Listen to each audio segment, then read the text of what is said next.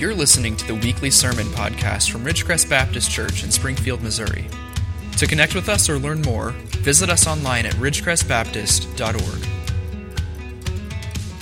So we're going to be in 1 John chapter 1 today, and uh, I'm just going to read the first couple of verses here with you. If you would stand with me just in honor of reading the Bible this morning, uh, we're going to read the first couple of verses of 1 John together. 1 John chapter 1 verse 1 says that which was from the beginning which we have heard which we have seen with our eyes which we have looked upon and have touched with our hands concerning the word of life the life was made manifest and we have seen it and testify to it and proclaim to you the eternal life which was with the Father and was made manifest to us. Let's pray. Father we just uh, come to you again as we have already many times this morning and I ask this morning, God, that uh, you would hide me behind your cross, that today, Lord, right now, whatever's in this place that could be a hindrance to the working of your Holy Spirit, that each one of us, right now where we stand, would lay self on the altar and open our hearts and minds and have ears to hear what you would have to say to us from your word today. Change us, God, and make us more like your Son, regardless of who we are regardless of whether we're in this place or at home listening online. We pray for the power of your word and your Holy Spirit to work in us today. In Jesus' name, amen. So, that passage in 1 John I read to you really as a springboard. We're going to be looking at a quick overview of this book, this letter of 1 John this morning. And I want to say to you right off the bat, this, this letter is a, has a very simple message, even though it's a very profound message. It's not probably anything that you haven't heard before uh, that we're going to look at here in First John, but very, very powerful. One of the things about this letter that's a little bit different, uh, John, the Apostle John, wrote this letter. He wrote five books of the New Testament, which is second only to Paul, who wrote 13 books of the New Testament. And um, what, what uh, many commentators and scholars and theologians say about this particular letter of John's is that it was written more like a sermon than a letter. And so we're going to look at this sermon and look at the points and the way that God, or excuse me, the way that John broke this down in his writing of it. In saying John wrote these books and Paul wrote these books, I understand that they were inspired by the Holy Spirit and authored by God and then penned by human beings. And so, but just a little bit about this John that wrote this letter. He was one of the 12 original disciples. He was the, maybe the only disciple who stood at the foot of the cross and watched the crucifixion. He cared for Jesus' mother at Jesus' request. This John was at Pentecost 50 days after Passover when he saw the Spirit of God fall from heaven on the people that were there. And through uh, Peter's first sermon ever preached, 3,000 came to Christ. John was a part of helping establish that first church in history in Jerusalem. He traveled extensively to preach the gospel. He pastored the church at Ephesus that Paul started. He's the only disciple of, of the original 12 who died of natural causes. We'll talk about that more here in just a second. And I've already stated to you that he wrote five books of the New Testament. It's interesting to me, about a year ago, I started this study in First John, and, uh, and I've studied it and read it many times. This is the place, for the, for the most part, if I'm discipling somebody who's new to their faith or new to reading the Bible, oftentimes I'll start them reading in First John if they ask, because it does just cover some basic core principles, uh, essentials of our faith, and because it's a little bit of a shorter book. And so, about a year ago, when I started this study in First John, one of the things I had never noticed about the writings of John that I learned in this study was that all of John's writings were written at the end of his life. Even the Gospel of John that he wrote, which tells the story of walking with Jesus, was written in the last few years of John's life, the last five or ten years of John's life. He wrote all of these things. And so it kind of just um, threw me for a loop. You'll see in a second how basic really this, this letter is. When you stop and think about a guy who at this point is 85 or 90 years old, he walked with Jesus. He lived on this earth with Jesus. He literally received, he didn't study theology, he received the revelation directly from God.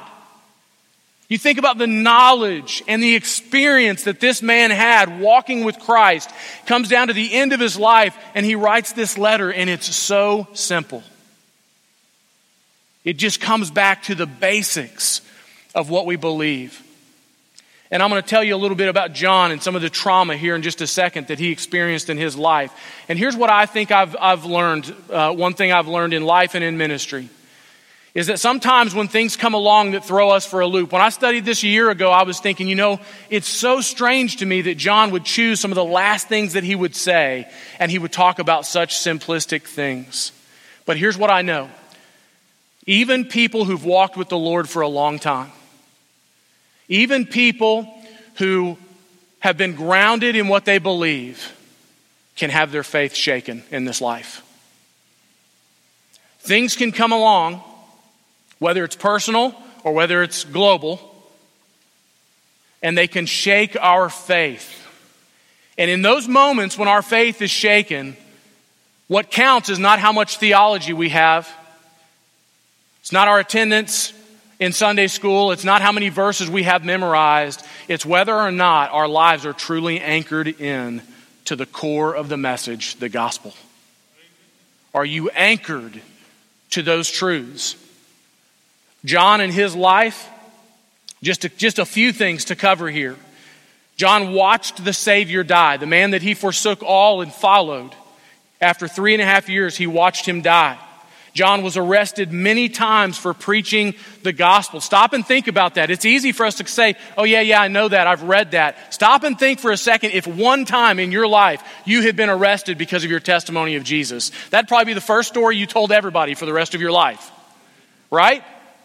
It's a big deal. Many times John was arrested for his preaching of the gospel.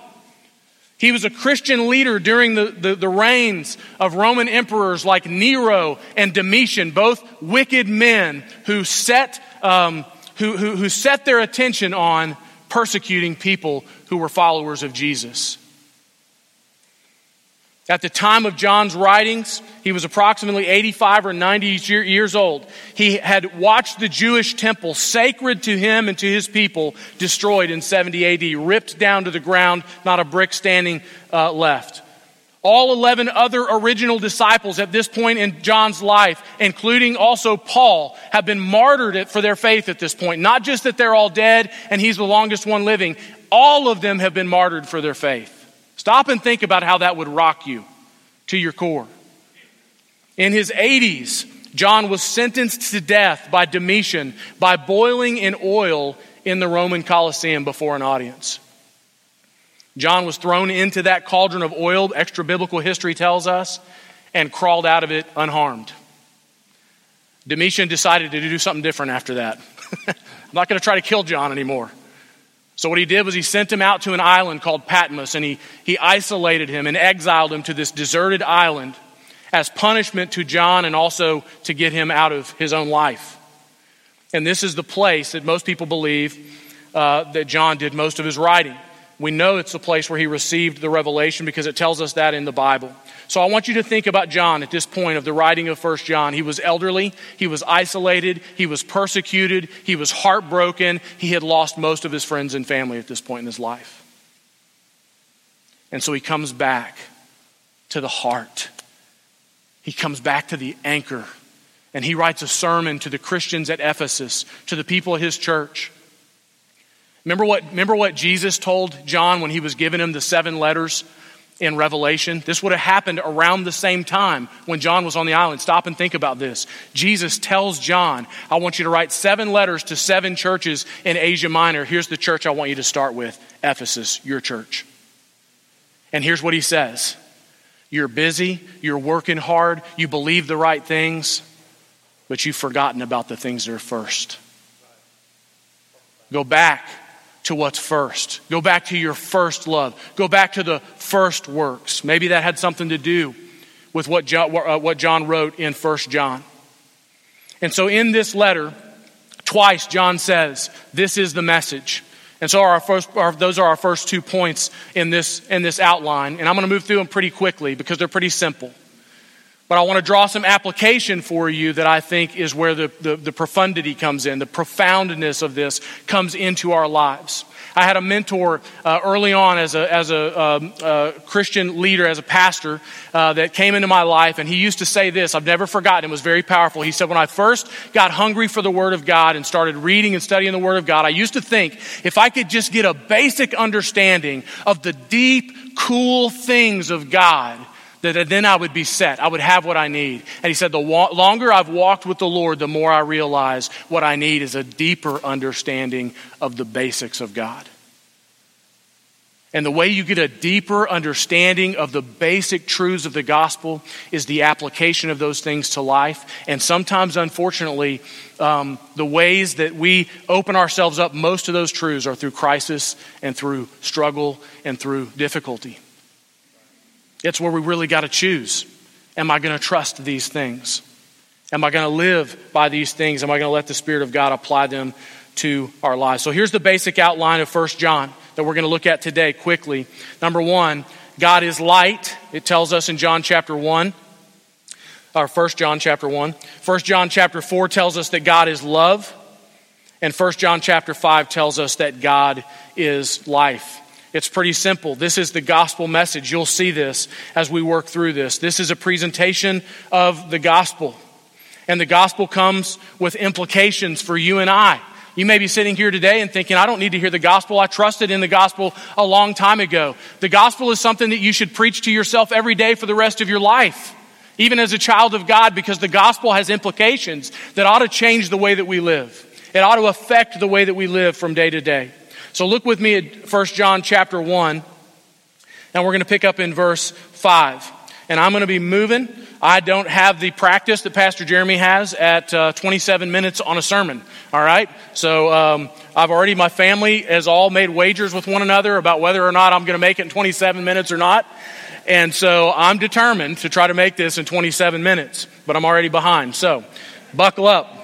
1 John chapter 1 verse 5. Listen to what it says. John says, "This is the message we have heard from him and proclaim to you that God is light and in him is no darkness at all." If I had the time and if I had set this up with our tech team, I'd have them just shine a, a round spotlight on the stage here and make everything else dark. Here's what I want you to visualize. God is light he is a pure beam of light. Not that he brings light. Light and darkness are universally understood, even back in John's day, with good and evil. It's not just that God does good. It's not just that God does things that are light. God is light. It's an attribute of God. This has to do with the holiness of God. He is light, and in him there is no darkness. There is no sin.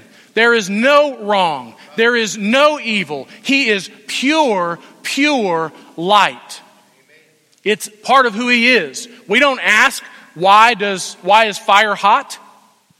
Because it's an attribute of fire. Heat is an attribute of fire. It's just what it is. And, and so what I'm telling to you is God doesn't sit up in heaven and say, I choose to be holy. Holiness is an attribute of God. It's who He is. Perfection, sinlessness. Now, here's the mind blowing thing in verse 6. It says, If we say we have fellowship with him, while we walk in darkness, we lie and do not practice the truth. Verse 7. But if we walk in the light, as he is in the light, we have fellowship one with another, and the blood of Jesus, his son, cleanses us from all sin. Listen, here's the, here's the incredible thing. You've got this beautiful spotlight, gleaming light, perfect, pure light. The moment I step into that light, I'm going to cast a shadow on it. I'm bringing darkness with me. You're bringing darkness with you. And yet, God says, Come, walk in my light. Come and have fellowship with me. How's that possible? Well, he says it at the end of that last verse, or at the end of verse, um, yeah, verse 7. He says, The blood of Jesus, his son, cleanses us from all sin. He goes on to say in verse 8, listen, this is so important, believer. If we say we have no sin, we deceive ourselves.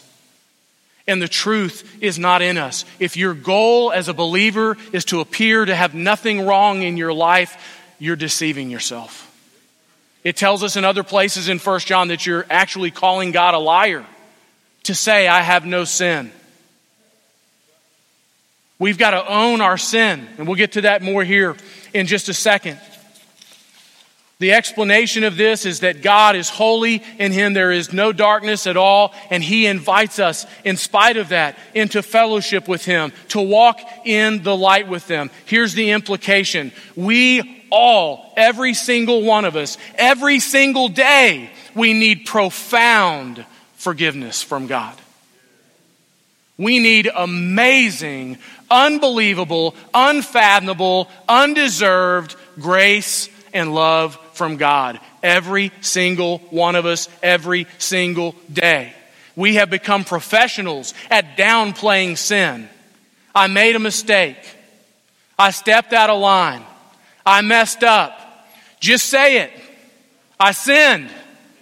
I commit sin. You commit sin. I want God to purify me and sanctify me every day in my walk with Him. I want to do better. I want to have victory in my life over the things that have had victory over me. And all those things are true and they're possible. But the bottom line is, even the slightest amount of darkness in you when you step into the light casts a shadow.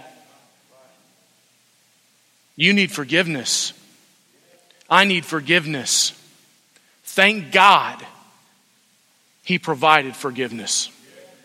Look at what it says in verse 9.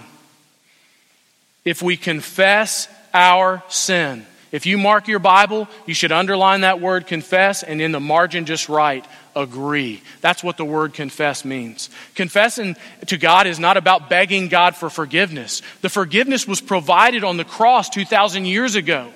Jesus died. He bore our sin. He carried our shame. He crucified it. He rose again and conquered it. Forgiveness on that day was provided. And here's what God says to access that, just own it. Just agree with me that your sin is sin. Just admit it. No excuses, no blame. You're going to stand before God someday as an individual not locking arms with all the people that have wronged you in your life. Jesus understands. Jesus was wronged. He says, confess. And then look at what he says. He says, confess. If we confess our sins, he is faithful and he is just. God is just to forgive us our sins and to cleanse us from all unrighteousness. Let me tell you what is beautiful about that little phrase right there that you've probably heard a thousand times. He says that God is faithful, which means 100% of the time God's going to do what He says. He can be just, He can still be holy and just and forgive you because of Jesus. And we'll talk about that more here in just a second. But then He says, He's faithful and just to forgive you to provide that forgiveness that we all need profoundly. And the next part is so beautiful. He says, and to cleanse you from all unrighteousness. You know what that word cleanse means? It means to remove the stain. How many of you guys remember, especially the boys, maybe some of the girls, when you were a little kid, you run outside and slide across the grass, right? Come in with big grass stains across your jeans. Oh man, I've got many spankings because of grass stains on my jeans. My mom just started putting patches on my jeans, which was humiliating and embarrassing, but she knew that would maybe cure me of sliding in the grass. But listen, my mom would take those jeans, she would throw them in the washing machine, and she would wash them, and they would come out and they would be clean, but they would still be stained. You could still see the stain of sin. And listen to me, believer, listen to me. There are many of us, many of us who know the Lord and we've given our hearts to the Lord and He has forgiven us and we're still looking back at the stain. We're still living like we have stains. And what God tells us in 1 John chapter 1 is that if you'll own your sin, that's all you've got to do. That just requires humbling your heart. If you'll just confess your sin, God is faithful. God is just. He will forgive you and he will remove the stain of your unrighteousness. Isn't that awesome? Man, that ought to make us want to shout.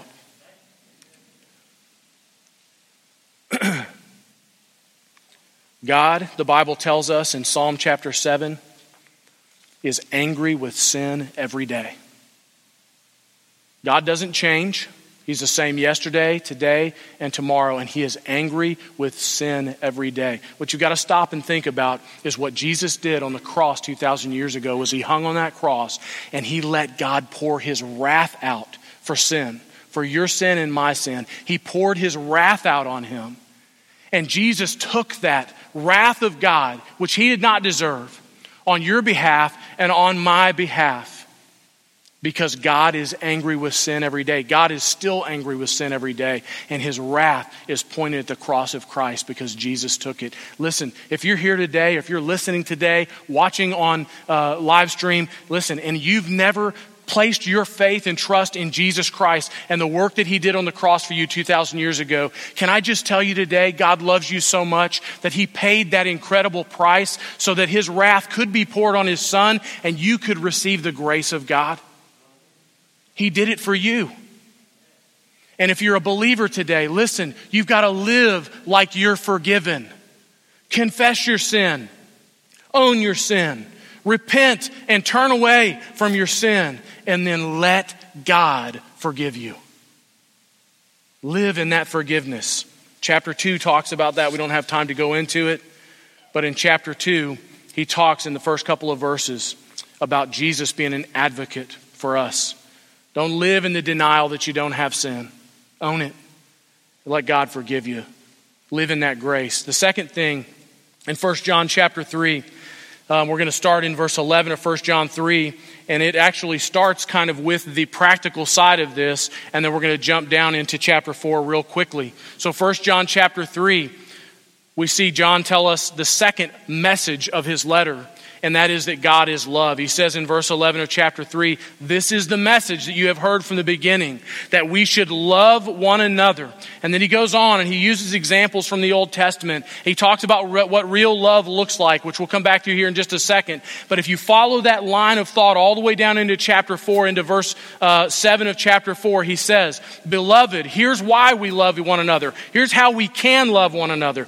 Us love one another, for love is from God, and whoever loves God has been born of God and knows God. Anyone who does not love uh, does not know God because God is love. Again, we're dealing with an attribute of God. It's not just that God shows love. God does show love, but He shows love because innately He is the source of love. This comes from God's attribute of perfect goodness. And you might say, well, I feel like inside of me as a human being, there's love as well. But the love we're talking about in the Bible is agape love. We're talking about a love that has no conditions. We're talking about a love that's willing to sacrifice. We're talking about a love that is not about self in any way. It's a love that acts on behalf of someone else. That's what agape is. God's love for us is proportionate to God's hatred for sin. That's what you've got to understand. Is even though God hates sin, God is light and in him there is no darkness whatsoever. God's love is proportionate to his hatred for sin, and he poured out his wrath on sin so that he could show you his love. Listen to this the light of God, his holiness, and the love of God, his grace, came together in perfect harmony in one moment of history to satisfy all that was required for us to have a personal relationship with him. So what is the what is the application? What is the application of this truth that God is love? The application is this. We saw it when we read in chapter 3 love one another. Over and over in this letter, John says, if you truly know God, who is the source of love, you will love one another. He didn't say, love the ones that love you. In fact, Jesus said the opposite in the Sermon on the Mount. He didn't say, love the ones that are easy to love. He said, love one another. He didn't say, love when it's convenient to love. He said, love one another. 1 John 4 19, he says, You can now love God. We love him because he first loved us. 1 John 4 11 and 12, listen to what he says. Beloved, if God so loved us, we ought to love one another. No one has ever seen God. If we love one another, God abides in us, and his love is perfected in us. This is how you anchor into the love of God as you apply this truth to your life. You love others, you love God, and you love others. In so doing, this is another sermon for another time, but according to 1 John, in so doing, when we focus on loving God and loving others, it helps us abstain from loving the world, which is really just about loving self. And it helps us to embrace God's love for us. What he tells us in 1 John is to say that we love, but to not act on that love. It's not love at all. True love, God's kind of love, acts on behalf of the people that are around you. It takes steps. If somebody has a need, to meet that need, to put someone else before your personal preferences. That's the practice of love. To share the gospel that you have. That's the practice of love. And we've got to move on to 1 John chapter 5 for the last point. It'll be brief. 1 John chapter 5 verse 11. God is life. God is life. Listen to what he says in verse 11. This is the testimony that God gave us eternal life. And this life is in his Son. Whosoever has the Son has life. Whoever does not have the Son of God does not have life. Listen to verse 13. John said, I write these things to you who believe so, this gospel message isn't just to non believers. He says, I write these things that I've written, this letter I've written, to you who believe. Why? That you may know that you have eternal life. This is from God's attribute of being eternal.